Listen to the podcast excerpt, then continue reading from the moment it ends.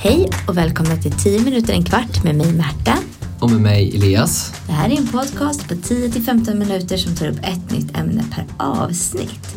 Och vad ska vi prata om idag? Jo, men idag ska vi tala om något som jag tror du kommer tycka är väldigt spännande. Vi ska nämligen prata om Alfred Nobel och Nobelprisen. Wow, det, ja, men det tycker jag verkligen är spännande. Ja, men vad kul. Kan du något om Nobelprisen då? Mm. Men jag kan lite grann, men inte allt. Jag vet till exempel att alla priser förutom fredspriset delas ut i Sverige. För fredspriset vet jag delas ut i Norge, men varför det är så, det vet jag inte. Nej men eh, jätte, jättebra och det stämmer ju precis som du sa. Och jag tänker att vi ska försöka reda ut just det där varför fredspriset delas ut i Norge och inte i Sverige. Men att vi gör det lite senare. Och nu börjar vi istället från början tänkte jag. Låter klok. Vad, vad är början? Istiden?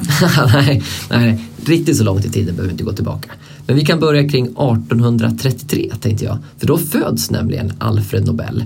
Och Alfred Nobel, det är personen som är grunden till vad allt vad Nobelpriset innebär. Okej.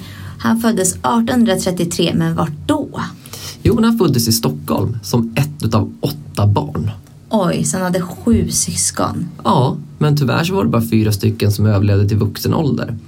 Och det var riktigt tuffa uppväxtförhållandena som rådde här för familjen Nobel på den här tiden. Fadern han var sjuklig eh, och han drev ett företag men det gick till slut i konkurs. Eh, och familjen de tar ett nytt beslut då att de ska bryta upp och starta en helt ny verksamhet i Sankt Petersburg i Ryssland. Och för att överleva så måste alla i familjen hjälpa till och den lilla Alfred, han säljer till exempel tändstickor på gatan under den här tiden för familjen ska få in pengar. Och hans mamma, hon har alla möjliga typer av jobb för att lyckas försörja familjen. Ja, det låter hårt. Jag får så här flickan med svavelstickorna feeling av det här. Ja, alltså det var ju verkligen ingen dans på rosor, det kan man lugnt säga. Men den här chansningen att flytta till Sankt Petersburg, den bär faktiskt frukt. Och det nya företaget som de startar, det blir väldigt, väldigt framgångsrikt. Och helt plötsligt så är familjen på grön kvist igen. Eh, företaget växer så det knakar och det blir en, ett jättebjässe till företag och det finns kvar ända fram till ryska revolutionen. Men då har, som tur är för familjen Nobel, de redan flyttat tillbaka till Sverige igen. Mm. Men det var ju verkligen tur.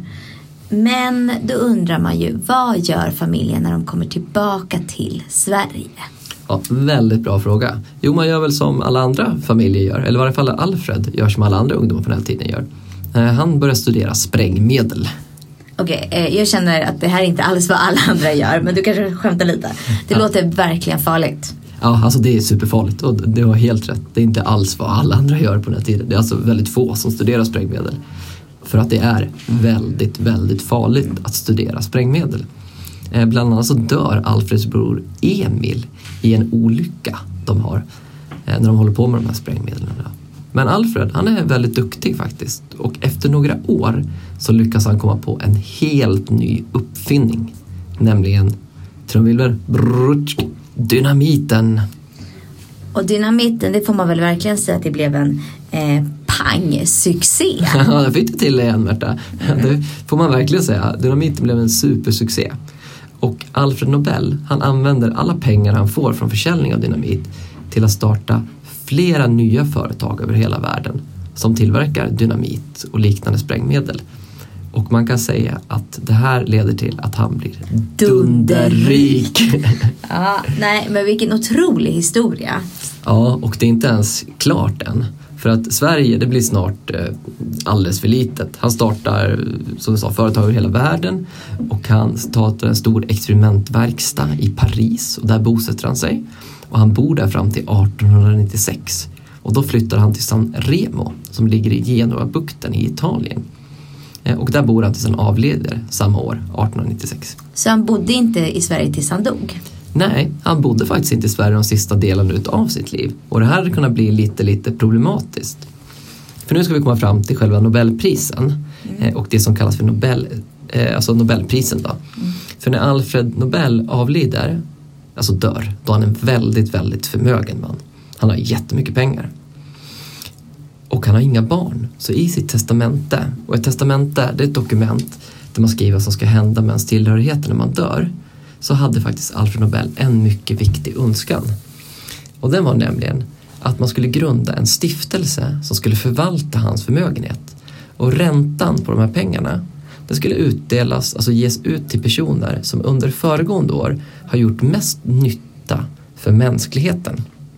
Eh, släktingarna de fick bara cirka en halv procent av arvet eftersom Alfred Nobel ansåg att stora rikedomar som ärvs det underblåser lättjan, att man bara blir lat. Mm. Och det bidrar bara till människosläktets försoffning. Som man sa. Alltså att man bara ligger på soffan. Mm. Så istället så skulle man dela ut pengar för de som har gjort någonting väldigt bra. Bra. Ja men det är en jättefin idé. Och det här priset skulle väl delas ut i fem lika delar, eller hur? Ja men exakt. Man skulle dela upp den här räntan för pengarna i fem stycken potter. Mm.